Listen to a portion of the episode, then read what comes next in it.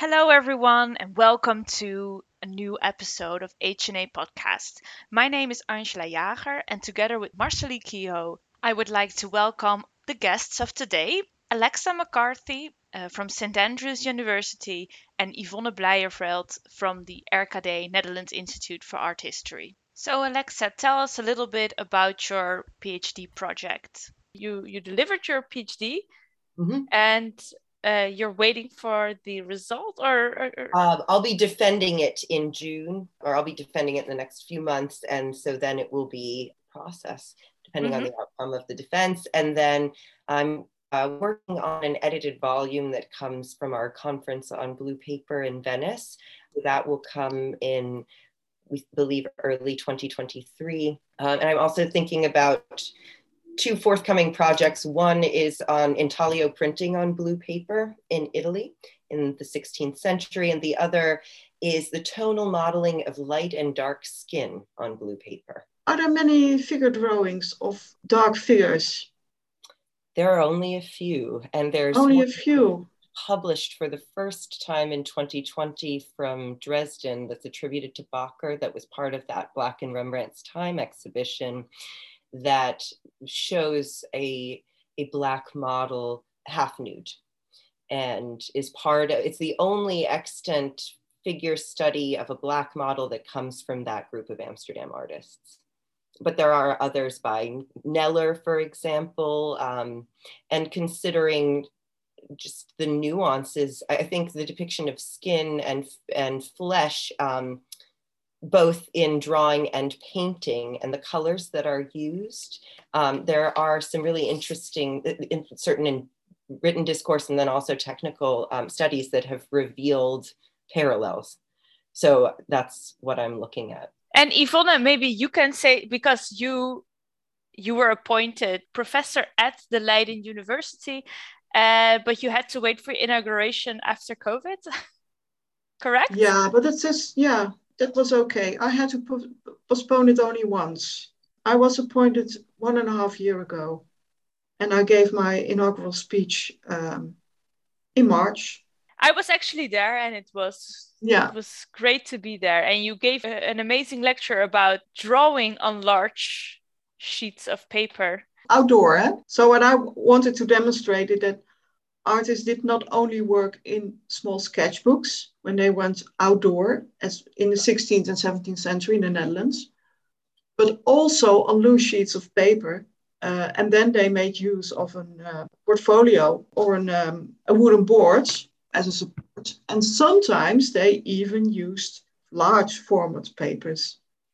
Uh, and then I think of papers of, yeah, 60 by 40 centimeters, for instance, which is not that large perhaps. But if you go outdoor and you have to bring papers of that size, that's, yeah, I don't think that's, that's, that's really easy. So artists had special reasons to do so, to, to, to choose for these kind of large sheets. In my opinion, they did so, they chose for these large formats because uh, it gives them space. They were painters, and this large sheet of papers gave them the opportunities to render a topographical view or the light of dark contrast in a landscape in a most yeah proper way, most detailed way. Just so that's that's what I wanted to make clear. and I hope that it was also entertaining. It very much was. It was a great lecture. I mean, I only attended via Zoom, but it was it was great. oh, thank you attended via Zoom. via Zoom. yeah, yeah, yeah, yeah, yeah, yeah. Alexa did, yeah. The last time we met was two years ago. We met in person at, at the Drawing Out Rembrandt conference at the Rijksmuseum, and that was just before the pandemic started in February 2020. And uh, well, in March the world changed and we all had to stay at home. But we are in touch every now and then, and we always discuss the art of drawing and blue paper, of course, because that's the, the topic of your dissertation that you delivered last month, isn't it? yes, yes. And that you have to defend at the University of St. Andrews. And well, before we discuss some matters about the use of blue paper, I just wanted to ask you when did you start with your research? It's actually something I don't know. When did you start? And, and was there a special reason for you for choosing blue paper as your yeah, topic use and the function and the production of blue paper? Yes, well, thank you so much, Yvonne. I have been considering blue paper since about 2013, 2014, when I was working at the Metropolitan Museum of Art uh, in the Department of Drawings and Prints. And I was cataloging a number of drawings and prints on blue paper, and of course, more so drawings than prints, which we'll discuss as well. But I fell in love with the material. And then I started to see, as I was researching the objects, that there wasn't a lot about the material itself in the literature, art historical literature. Um, and really, where we have to look is, is the work of conservators. And so I started to think about this topic more and really in earnest began working on it about uh, 2018 before beginning my PhD in 2019 in the fall. So you did it in a very short period of time, your research. Three yes. years. It took I, you three years. To complete my PhD, yes. Yeah, wow. I'm impressed. And I, I, think that it's yeah it's it's it's very nice, but also very useful that you uh, decided to focus on this topic because when Ilja Veldman and I were conducting research on our collection catalog on 16th century Netherlandish drawings for the Teylers Museum in Haarlem, which was published in 2016, we noticed that there yeah there's almost no literature on blue paper, at least not from an art historical point of view. And uh, so I think it's very good for us as researchers on drawings that there will be your book between now and a year or two years, perhaps. and we were looking, Ilja Veldman and I were looking for literature on, uh, on blue paper because one of the main groups of, of drawings in Teylers Museum are the drawings by Hendrik Goltzius that he made uh, during his stay in Rome in 1590 1591. And about, well, I think about 40, 35 or 40 drawings of this group are made on blue paper. I, I, had two ideas about blue paper, and I think both were a bit naive. My idea, my first idea was that all blue paper came from Venice. Mm-hmm. And my second thought was that blue paper was very expensive. Right. But you told me that both ideas are not correct. Am I right? They certainly are both ideas that have been perpetuated in the literature when blue paper yeah. is mentioned. But yeah. now we've started to learn that these two facts are slightly different um, in, in actuality. So First, the paper was made in Italy for in primarily, so beginning in the late 14th century, uh, we know, and it was made throughout. So not necessarily just in the Veneto, but also in Brescia, uh, Fabriano, um, and so these towns supplied uh, the paper, and certainly we see the proliferation of the use of blue paper in Venice in the 15th and 16th centuries. But uh, blue paper began to be produced in the Netherlands in the mid to late 17th century. So before that, it was largely France supplying uh, the Netherlands with blue paper. Um, and we do see watermarks, French watermarks in, in Dutch examples of blue paper. So it was first produced in Italy, but the practice spread to the north. Um, and this was again during the 17th century. And paper in the Dutch Republic came from France. Not always, but that was a large yeah. supplier, the French. Okay, yeah, yeah, yeah. Also from Italy. And was it Italy. also imported from Italy? Yes. And in the late 17th century, the production in Holland began. Uh, mid mid to late. Okay, a bit, a white paper. So we start the blue paper. Um, the hypothesis by Henk Voorn, the, the paper historian in the Netherlands, yes. that yeah. Um, we blue paper was perhaps in the lower quality blue paper used for commercial purposes such as wrapping sugar um, may have been made in the Netherlands as early as the 1630s. 1586 actually in Dordrecht was the first ah. um, first paper uh, fabrication center paper. Yeah. And yes. then we really start to see the widespread production in in the uh, later 17th century. So it all started in Italy and then it spread out to the north. And it's good to bear in mind that all paper in the 16th or 15th, 16th, 17th, 18th century, before 1800, was handmade, isn't it? Every sheet of paper was handmade in yeah. paper mills. So it was very a very time consuming process to make a sheet of paper. Yeah. Before the introduction of the Hollander beater, which really comes into widespread use in about 1670, which yeah. made the process of breaking down the fibers much simpler. But before this, there was a stamper beater, and um, it was not a, as easy of a process or as quick of a process. How was blue paper made? So oh. there were several different type ways that blue paper was produced. And, and of course, in this early modern period, we have the three main functions for which paper was produced, which are, of course, wrapping, writing, and by proxy drawing, and then also printing. And so discarded rags uh, and the rag fibers. So, as Caroline Fowler has described, these products of waste and filth um, become the substance that really was a, a, main means of communication in this period. So these rags are sorted by paper mill employees who are mostly women and children into different grades um, from you know coarse to super fine and because blue uh, the the fabric um, colorants of indigo and woad which are used to make blue paper were strong enough to withstand the papermaking process, the fermentation of the rags, etc. And they don't require a mordant or substance to fix the dye. These uh, colors could homogenize the tones of the less desirable, less pristine rags. So to make blue paper or cartridge paper, which we know this gray paper um, that is kind of coarse, these were made out of the, the lower quality rags. So this, of course, then addresses the question about cost um, mm-hmm. because mm-hmm. yeah. you use less expensive rags for this process, or you know, dirty rags, rags with stains, or which were worn. It was not as costly of a material um, to make to produce. And often, when you look at transmitted light images of blue paper used for drawing. It's often quite cloudy, which is indicative of the different fibers that are used to make the sheet. And you also have these lentils or kind of clumps of unprocessed fibers throughout that make it this more variegated texture, a rougher texture. And so it, it is a, a beautiful color and it's, it catches your eye, but it's not necessarily an expensive material.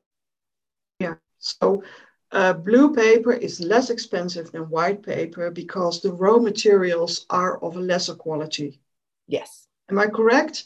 And then is it necessary to, because I think that if you turn these uh, rags, these, these low quality rags into pulp, eh, into pulp, which is the, yes. uh, yeah, the, the, ground for um, the paper, uh, is it necessary to add some extra color to it, an extra pigment?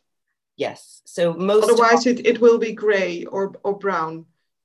Right. So most often we see that a um, colorant, again, indigo or woad, has been used to homogenize the tone. Yeah. The okay. Blue Paper yeah. Research Consortium, which consists of paper and book conservators, paper makers, and dyers, um, are looking at these questions of at what stage in the process were these dyes added and how to get the what the, these different uh, stages and when these dyes were added, what that does for the final outcome. So looking and comparing um, old or samples, these 16th and 17th century samples, and then what can be produced presently in this kind of making and knowing um, concept to inform when perhaps these colors were added.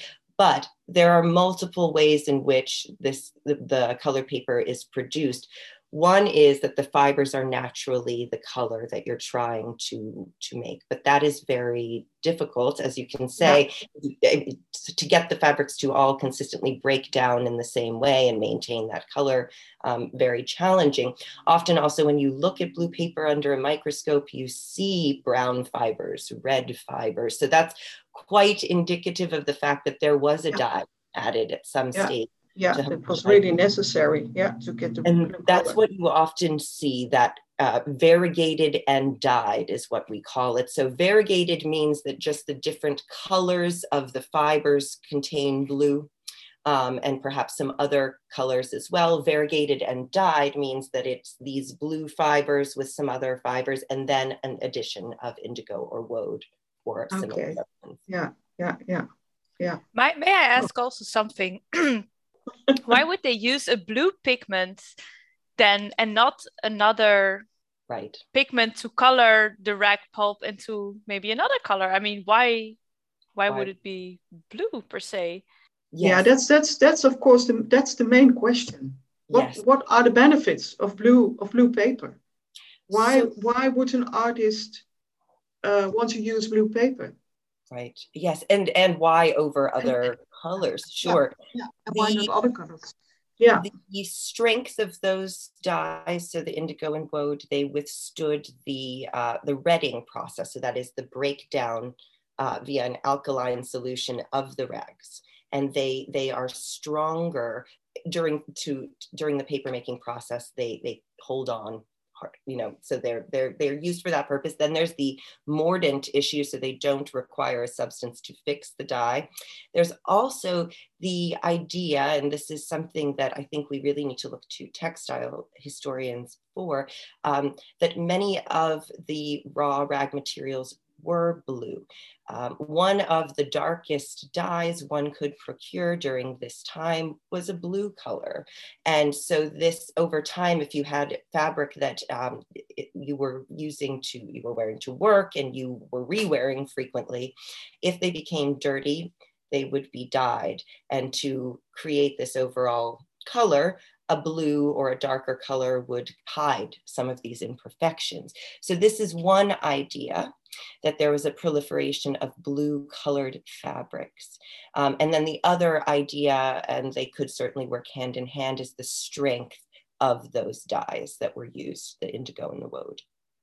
Okay, so that's not that those are not artistic reasons, but technical reasons. Those are technical reasons. Um, and then for the artistic reasons, certainly the dark or the color, you, you lose the mid tone. So the inherent tonality of the blue paper does not require intervention on the part of the artist in terms of preparing um, a with a tonal wash. So you have a readily available inherent blue sheet of paper onto which you can articulate the lightest lights with a white heightening, a gouache or white chalk, and the darkest darks with a dark chalk or charcoal um, without the necessity for that step of preparation.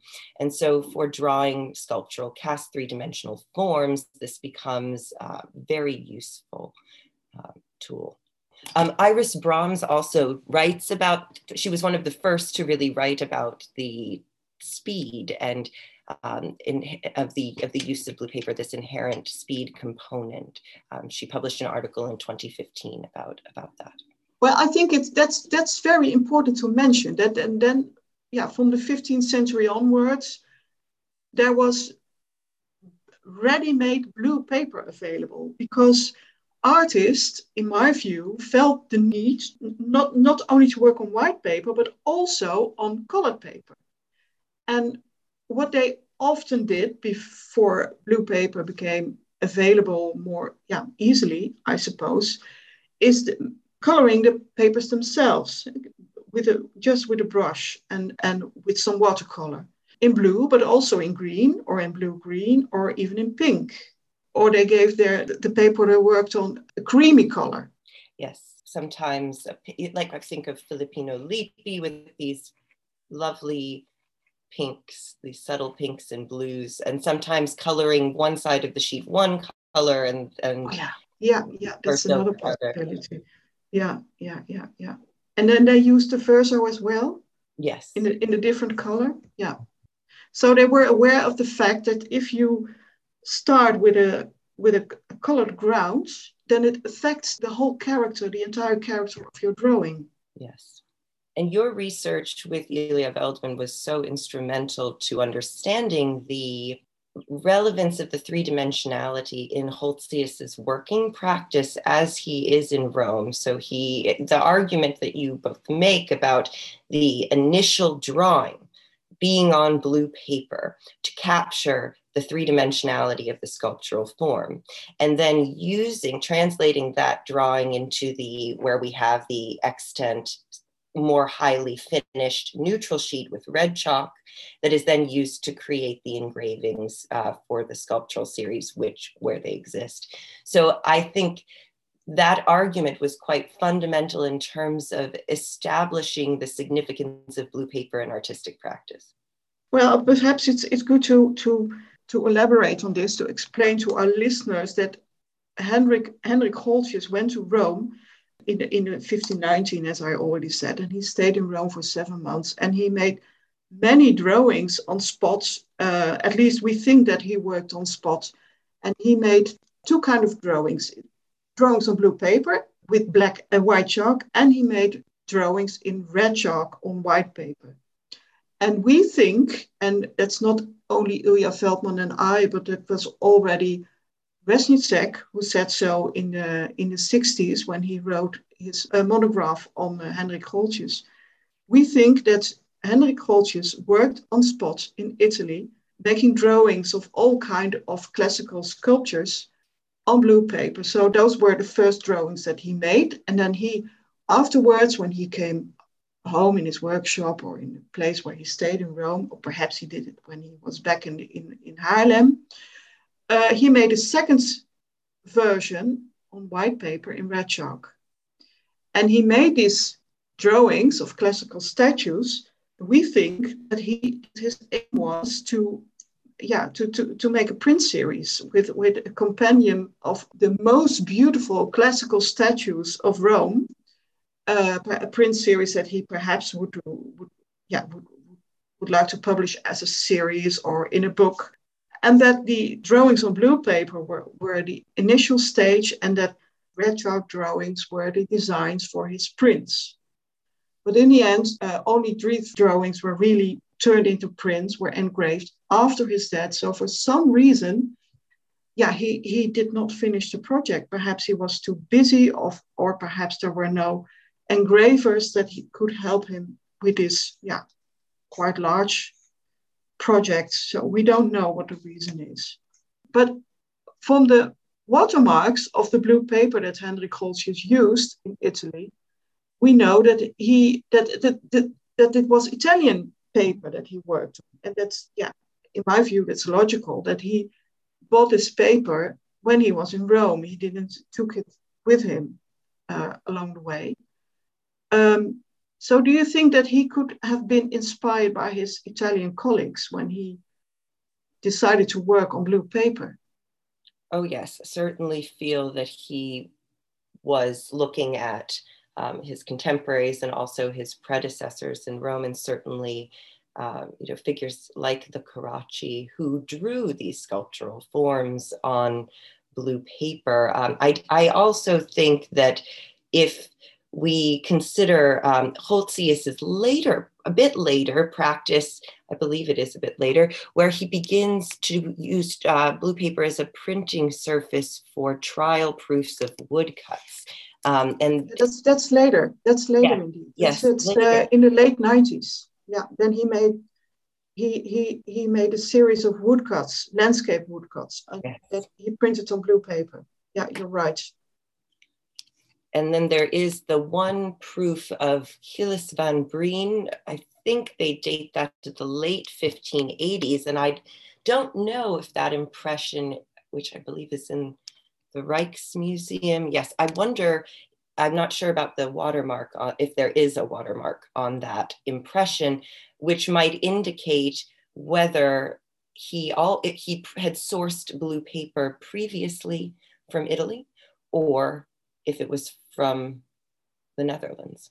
And then that would have been in the later part of the 16th century and perhaps not necessarily produced in the, in the Netherlands at that point.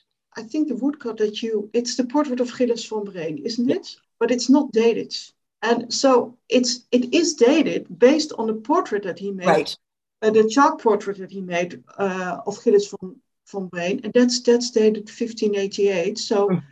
The idea is that this woodcut of his yeah, friend and colleague can be dated around the same time, but perhaps that's not correct. Perhaps, Perhaps, he made it later. Mhm. Why not? very well. What do you have. think? Very well could have after his return from Rome. That's I think that sounds more reasonable. If he if he had that experience with blue with blue paper in in Rome, and then he came back, and a few years later he started this project with these landscape woodcuts that he printed on blue paper. But well, perhaps he made this Gilles van Breen portrait in the same period. Mhm. Yes. Those, And otherwise, if he really, if he indeed made it around 1558, as the literature says, then yeah, perhaps uh, blue paper was already available in uh, in Holland. Mhm. Uh, uh, Antwerp was a very important um, uh, commercial center, so why not? I think it, it, it, it, yeah, it was, it could have been available in uh, in Antwerp, don't you think Mhm. so? Sure, and that was a, major producer uh, before fall of Antwerp, and, and production moved north. So yes, Because there's also an, an, a drawing on blue paper made by Frans Floris. hmm hmm It's a design for a print. It's the allegory of touch, and Yeah. it's designed for the print series, the with the five s- senses. And this print series is dated 1561. So his drawing must be made in the same year, or yeah, shortly before 1561. So that means that Frans Floris already was able to buy blue paper. So it would have been available either in terms of production or through Yeah.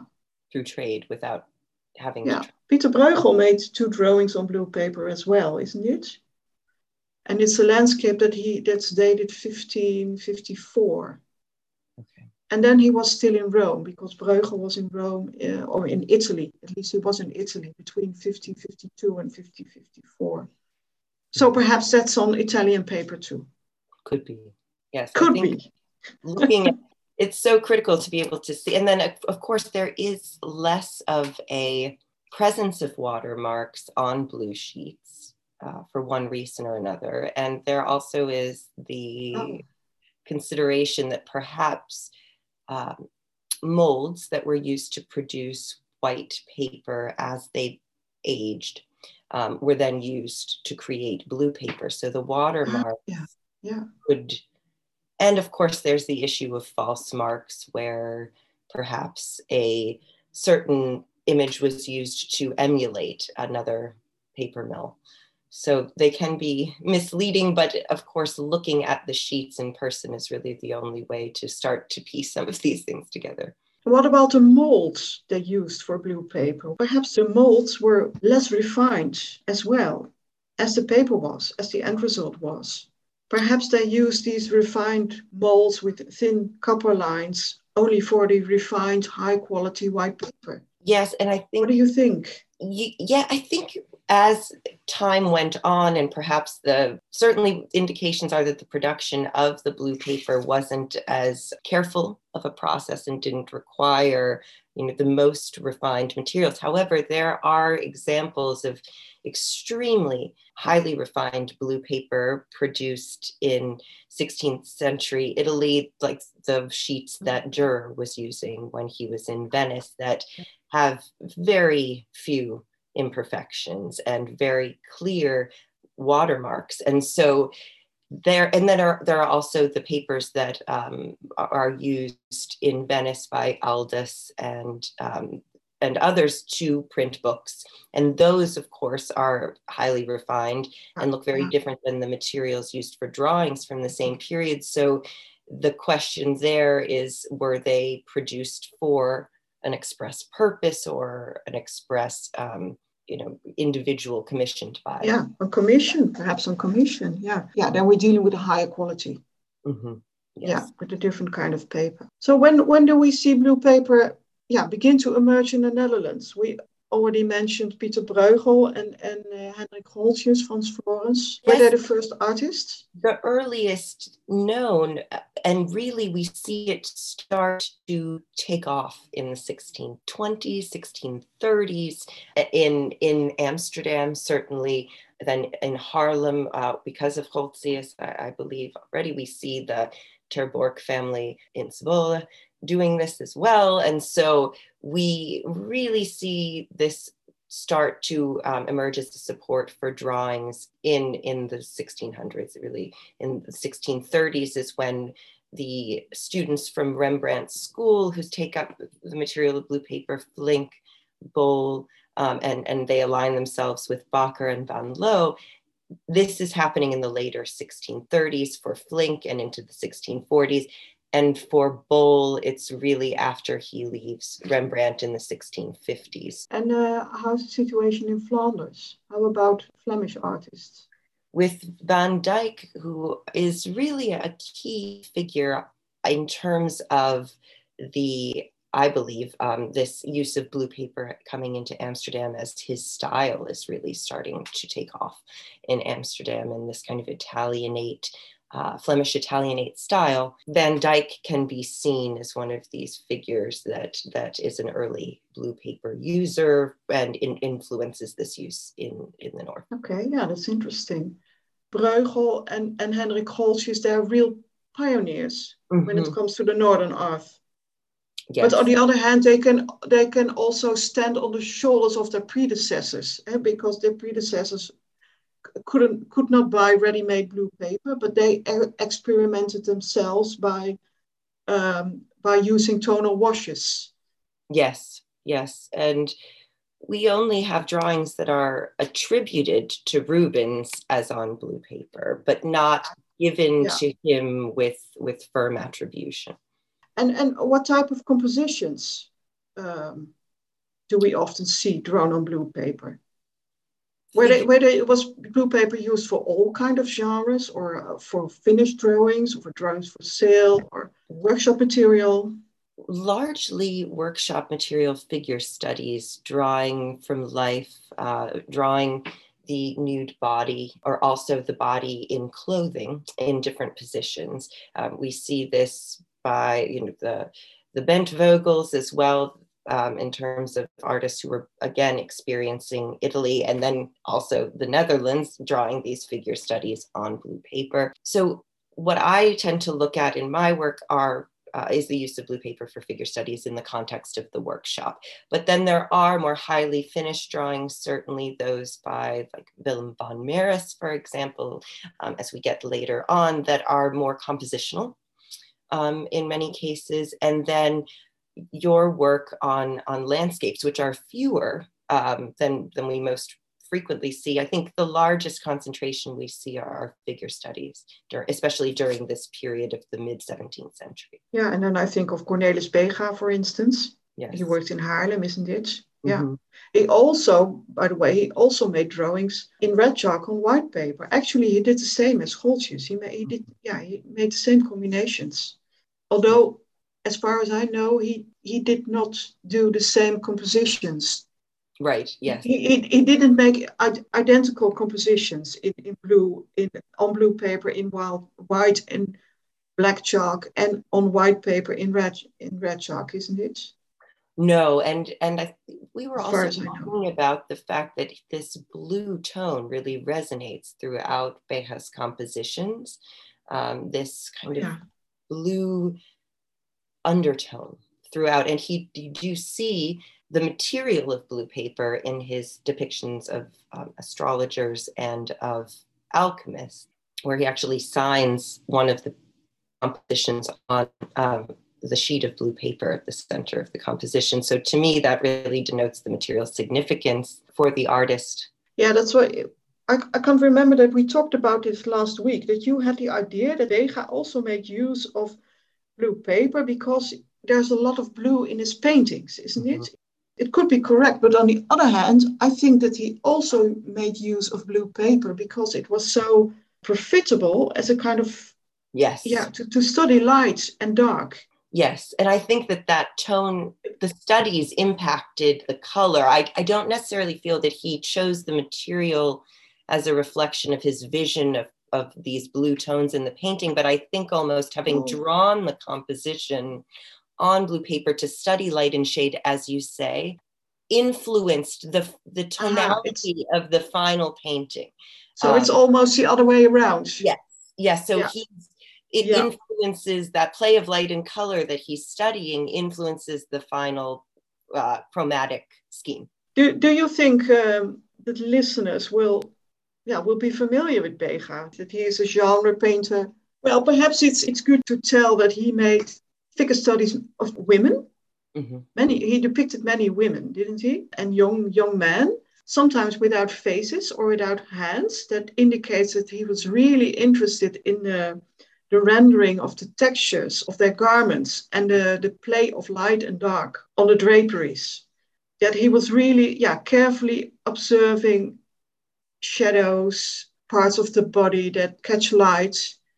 And I think that blue paper was for him, yeah, an, an, an excellent means or an excellent, yeah, to, to, to practice or to observe, to, to render his observations, because he could use, and it also goes for other artists who made figure studies, he could use the blue as a middle tone mm-hmm. and then stress the darker parts by using the black chalk and highlight the, the lighter parts with uh, white chalk. Yes, absolutely. And we see that these figures that then reappear with some variation, much like we see with uh, Flinck, Bol, Van Loo, and Backer, um, they, they animate his paintings and reflect those same patterns of light and shade. So he is looking to them throughout and making adjustments depending on the composition. Yeah, and sometimes there is a direct relation between a drawing and a painting, isn't it? Then we can see a figure in one of his drawings appearing in one of his paintings. Yes, yep, absolutely. yeah. yeah. Not always, but sometimes. What do you think? How many drawings on blue paper have survived as opposed to drawings on white paper? Is it because of their different uses? Could you reflect on that a little bit? I think that I mean we do see in auction records in the 18th century a note of like nudes on blue paper um, or so this kind of calling out the material, which is a somewhat unusual. And we do know that, for example, you know, Backer was praised in early on. I believe it was it Houbraken who said, you know, Backer was um, known for his depictions of nude women on blue paper, and they're very prized by collectors. And so there is reference to the fact that these drawings are valued. I also believe that they were stored in portfolios in, in the workshop context. So we know this, for example, in Italy, in the Caliari and Bassano and Tintoretto workshops, that these were either affixed to rolls of canvases or stored in portfolios for reference for the workshop. So I do think that because perhaps they were used and um, shared among artists working within the same group, that um, they were preserved in some cases. They weren't necessarily used um, like incised or or there's no intervention in terms of the translation from drawing to painting so it's not as if they um, were destroyed, really. Sometimes you see mm-hmm. squaring for transfer, but um, they, they withstood the workshop practice in many cases. Yeah, in the first case, they were made as workshop material, isn't it?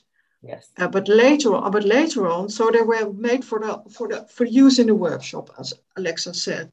But later on, in the in the in the late 17th, in the course of the 18th century, those kind of drawings, workshop material, became favorite among uh, art collectors as well. We do not know a lot about uh, the collection, the collecting of drawings in the 17th century, but what we do know is that art collectors, art lovers, had a preference for well-finished drawings, that drawings that were highly finished and were really made for sale. Um, but later on, when these workshop estates came on the market, those kind of drawings became important or in, interesting for collectors as well.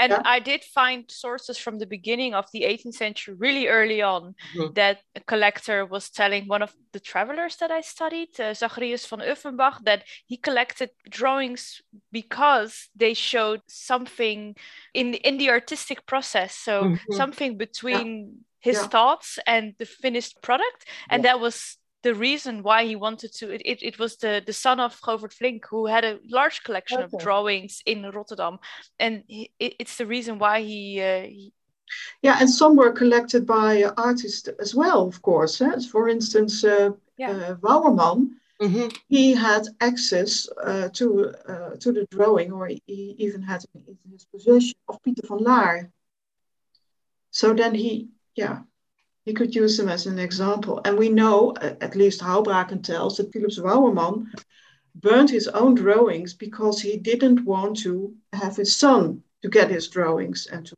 profit of them. He had to, yeah, his idea was he had to, his son had to do it himself. I, I would like to say a few words about uh, landscapes yes, on blue paper because they're also Dutch artists who worked on blue paper and who made landscapes. And then there are not there are only a few, as Alexa already said. It was rather exceptional.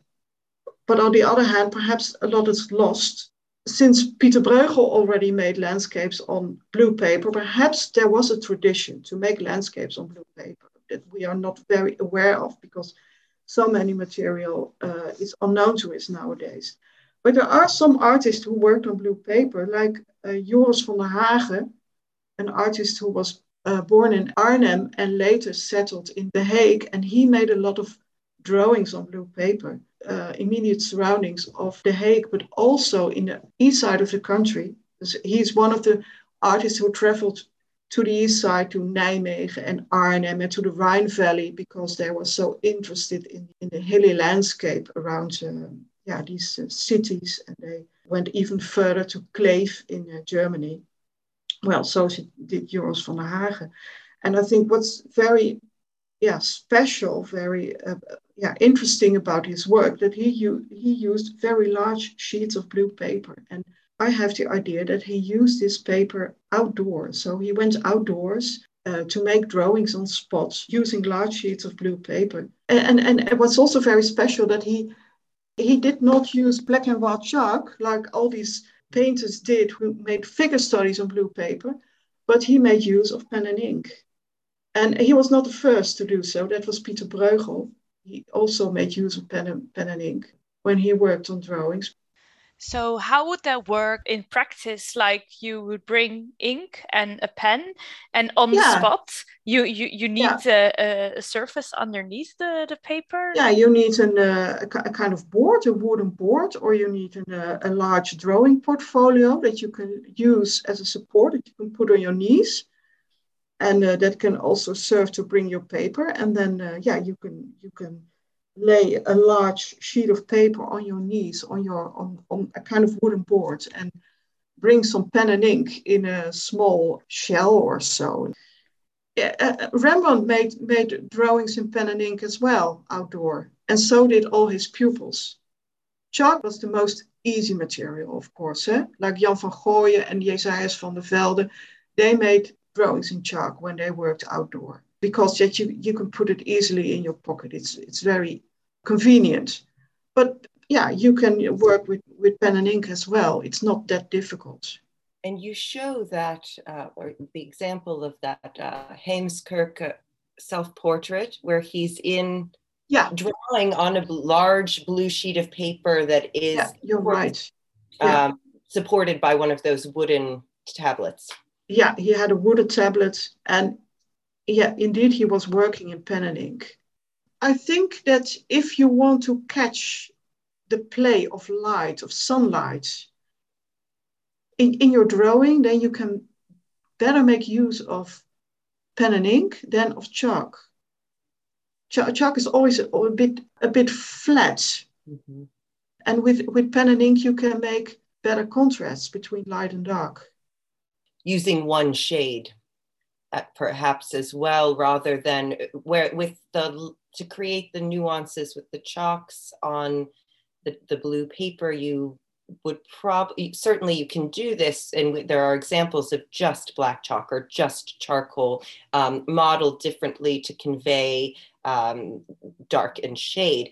But it's much easier to convey this with with both dark chalk and light chalk whereas if you use pen and ink and you um, vary the line perhaps the opacity of the line it might contribute to that shimmery effect Joris van der Hagen, he, he, he did the same. He, he started with the outlines in chalk and then he worked his drawings up in pen and ink.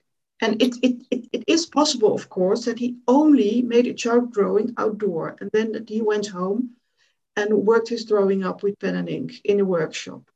But in my view, if, if you look at the way he, the, the sunlight, he catches sunlight in his compositions, I think he made it on spot. I think that was also his main purpose when he went outdoor, to make studies of, of light and dark. Yeah. And I think you you cannot do it, yeah, van, van onthoud, from memory, van onthoud, as Samuel van Hoogstraat said. Mm-hmm. You have to see the scene in front of you. Yes. But then it should have been done in a quick medium. Is uh, ink a quick medium? Yeah. Is it quick, Alexa? I think it would have had to, you know, dry a, a, a bit. I don't know. I mean, I, he might have, depending on where, how he stored it. So if he was using a portfolio like Van Vliet and then closed it, there would probably be an imprint, no, on the other sheet. Yeah, yeah, yeah. You have to take some time to, to get it to, to get it dry before you go home. Yeah. Yeah. Otherwise, it will you will get stains if you fold it.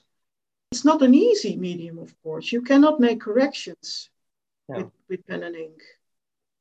And that's the reason why collectors, 17th century and 18th century collectors of drawings, held drawings in pen and ink in very high esteem because you really need to be a talented draftsman to work in pen and ink.